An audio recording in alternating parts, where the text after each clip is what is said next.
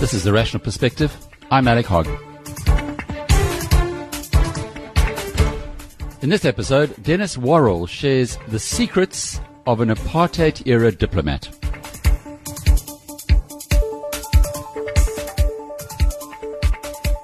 One of the cardinal rules in biographies is not to be put off by the first few chapters. More so in autobiographies, those books where the life story is being written by the subject themselves.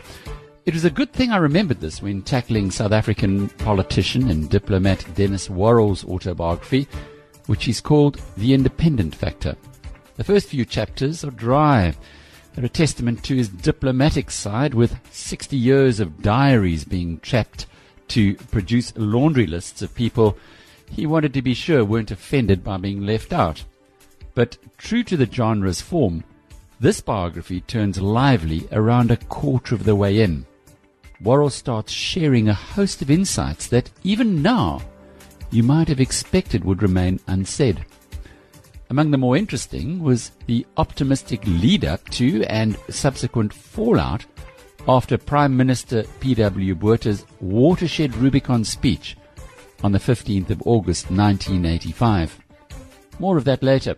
But in his talk at South Africa House last week, Worrall omitted to share the backstory of how South Africa managed to escape total meltdown after that 1985 moment. In his book, Worrall reminds us that in the wake of Botha's middle finger to the world, just two weeks after the Rubicon speech, South Africa had closed its foreign exchange markets and declared a unilateral moratorium on all of its debt repayments. On the 27th of August, Worrall got a call from Botha's office instructing him to fetch Reserve Bank Governor Gerhard de Kock from Heathrow and go with the man who looked after South Africa's central bank to Rothschild's Bank in the City of London, this fabled privately owned financial institution, which P.W. Botha apparently believed was able to sort out the mess.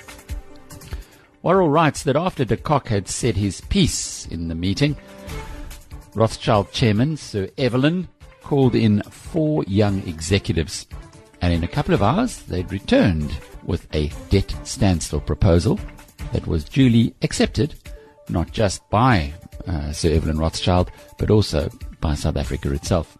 That proposal, a schedule of debt repayments that lasted five years, turned the country into a capital exporter forcing the regime to face the reality that it could no longer afford its dysfunctional approach.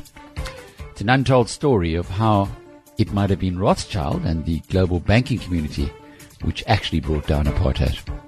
For his part, Worrall regards himself as a liberal inside a rotten system, the globe-trotting academic who was roped in by the politicians to urge the rest of humanity to give South Africa time to change its trajectory. Given his subsequent actions, which we'll hear more about later, there's some credence in that story. Despite revisionary hardliners who maintain that such liberal forces within the old party merely prolonged apartheid's agony, there's cause to believe that without them, South Africa may even have ended up like Syria. In that context, it was instructive that Worrall was given the honour of being able to launch his autobiography at South Africa House on Trafalgar Square, and to hear South Africa's incumbent High Commissioner, Tembi Tambo, introduce her predecessor in glowing terms. What an honor to have you here. When I got your letter, it made me feel the relevance of my story as well, because I've also come back. I don't know how much you know about uh, His Excellency Dr. Worrall, but he's lived quite an extraordinary life.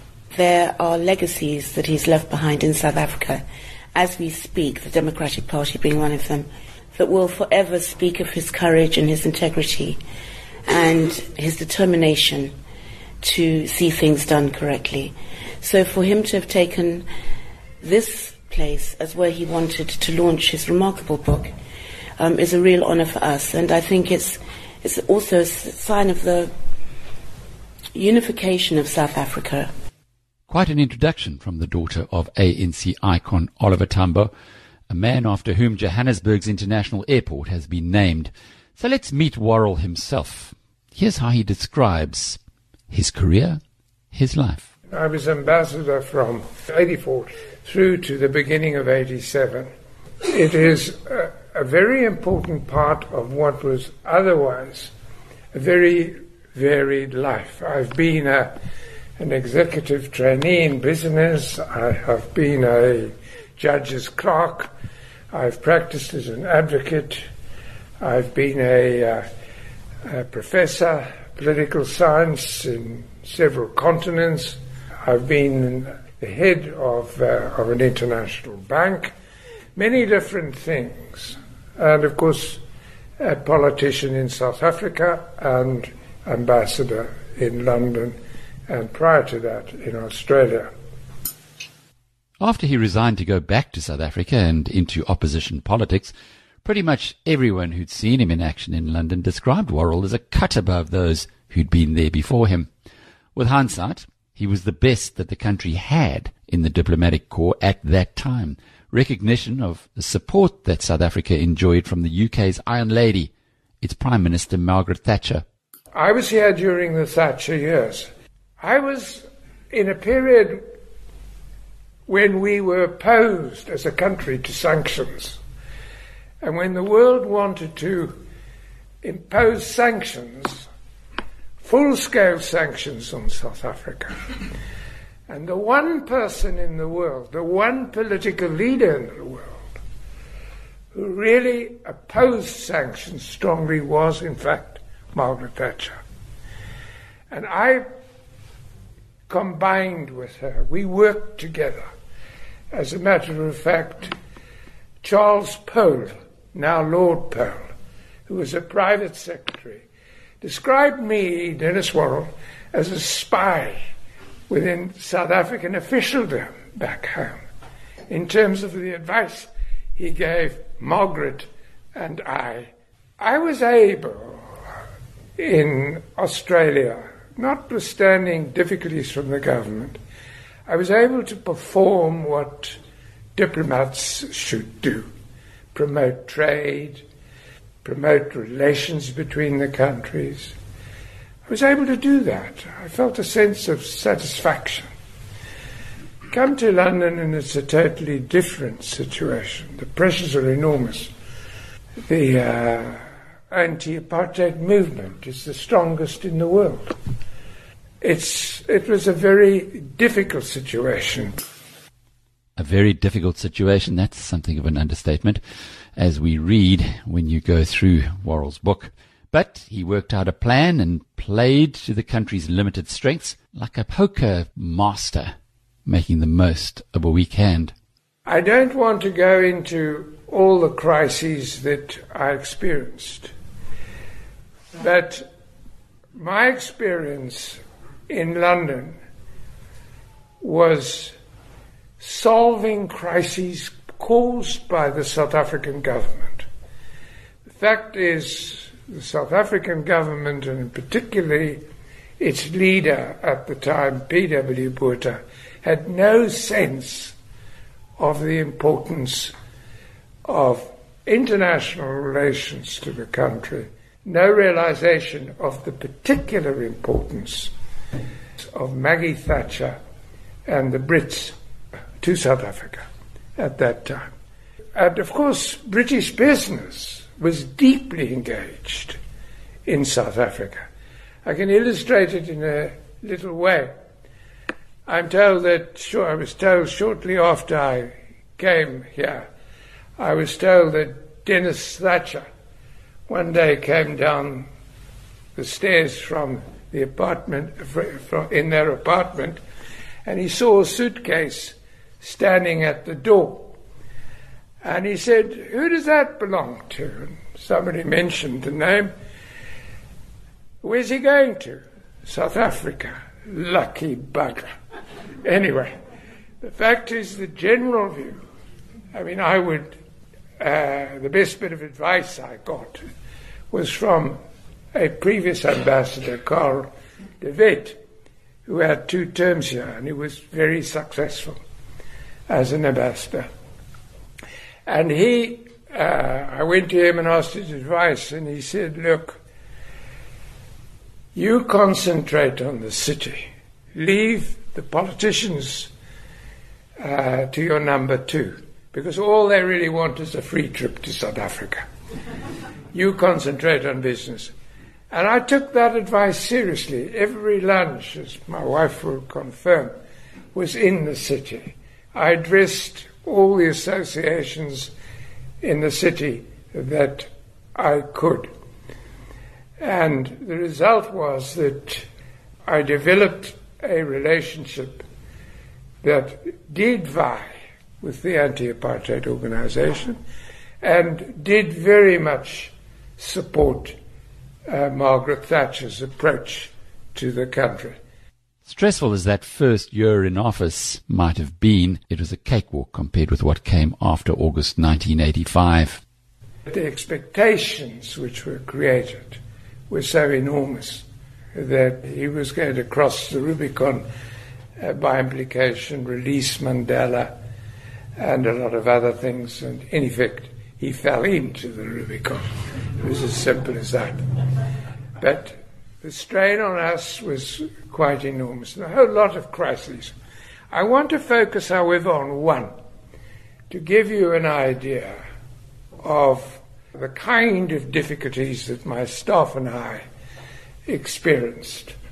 And this related to the eminent persons group, the Nassau Commonwealth Heads of Government Conference, which uh, Maggie knew was going to be difficult. And she organized a seminar before the conference, and they worked out various strategies, uh, all the top people in government.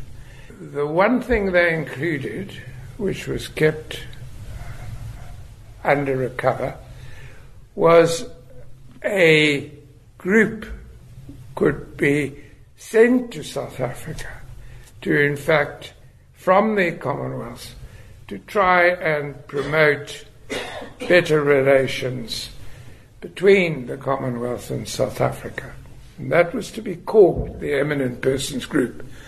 The conference had one subject, one topic, and that was sanctions and South Africa.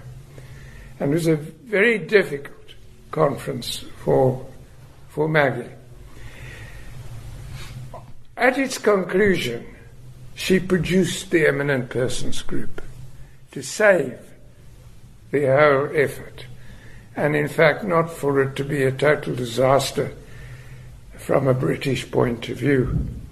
And they accepted it. The ANC was very unhappy because they had wanted sanctions to come out of this conference. But the fact is that they accepted the eminent persons group, and this was brought together in due course.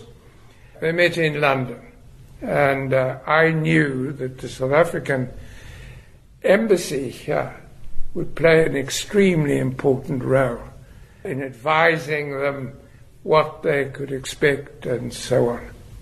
When the eminent persons group of about six top leaders arrived in London. They met at Sonny Ramphal's office, Commonwealth office.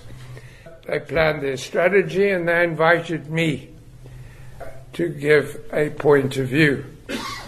And at that time, Karl von Hirschberg, who was a top diplomat in Pretoria, was sent across to manage this with me. And Karl von Hirschberg is a very remarkable South African ambassador. I would have thought that the meeting justified Pik the foreign minister, coming, but anyway, I was delighted to have uh, Karl uh, join me. When I met with him, I said to him, Karl, what's the story? What's our line? What position are we to adopt? And he said, Denis, I tried to get hold of the foreign minister. I only got to speak to him at the top of the stairs when he was on his way to the loo.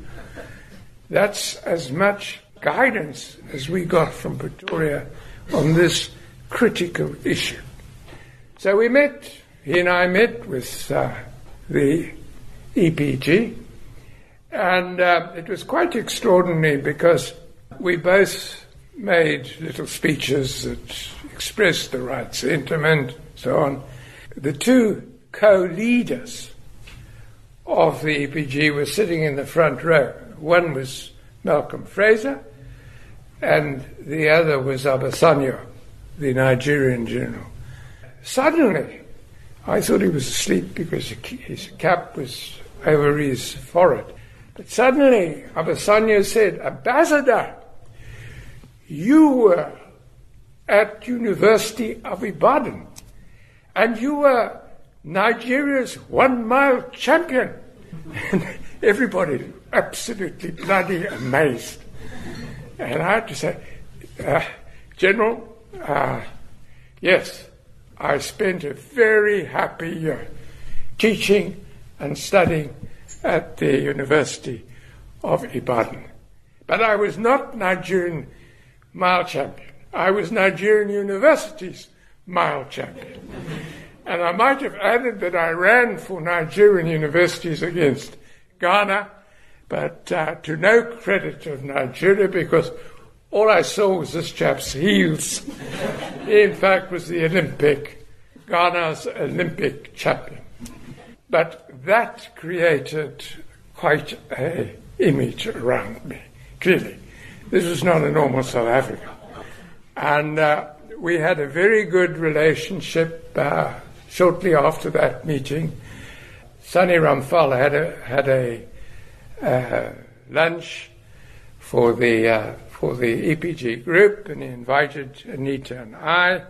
Anita had a very good chance of talking to Obasanjo. The fact is that uh, we were very hopeful. The EPG then went to South Africa.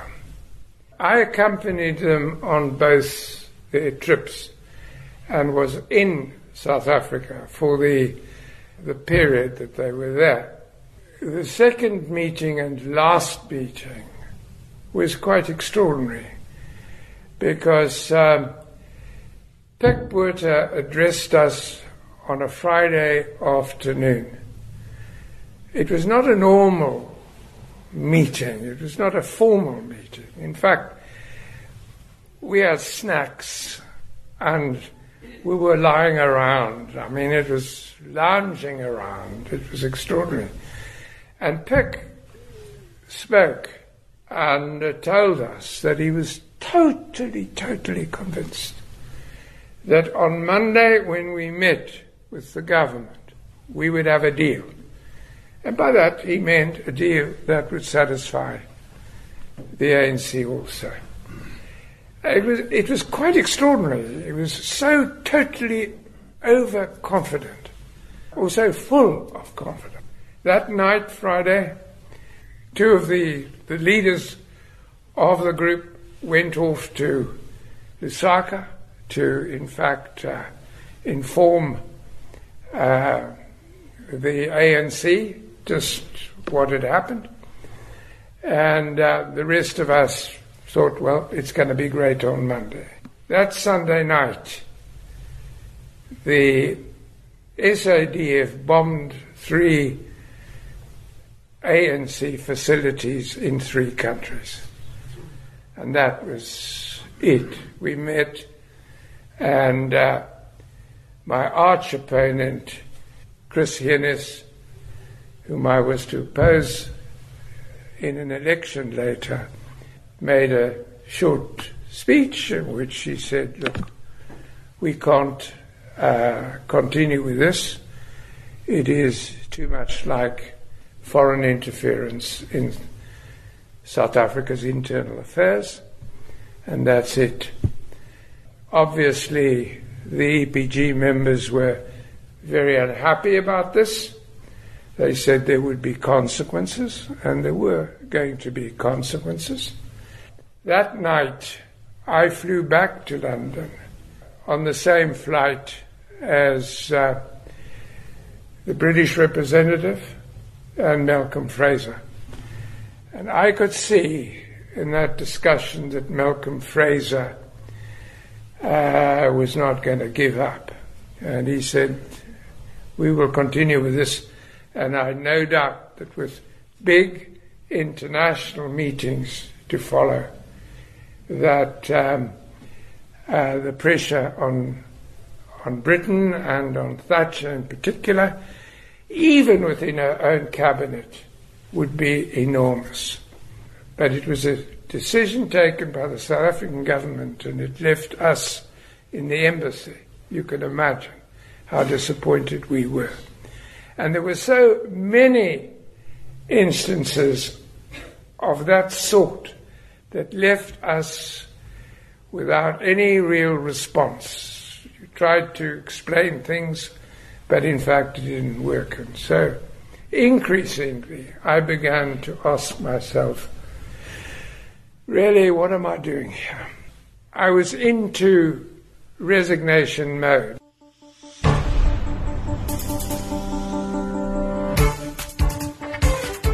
Well, it wasn't long afterwards that Worrall did the unthinkable by not only resigning, but returning to South Africa to take on his former bosses by standing for election against P.W. Botha's right hand man, Chris Heunis, in the unwinnable Helderberg constituency.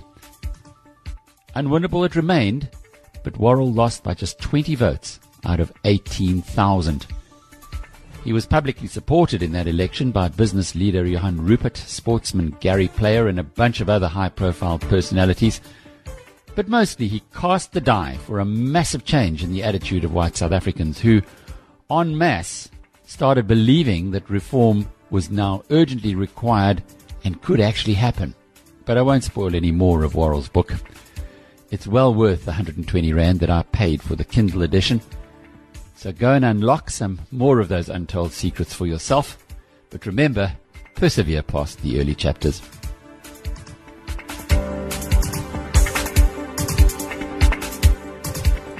This has been The Rational Perspective. I'm Alec Hogg. Until the next time, cheerio.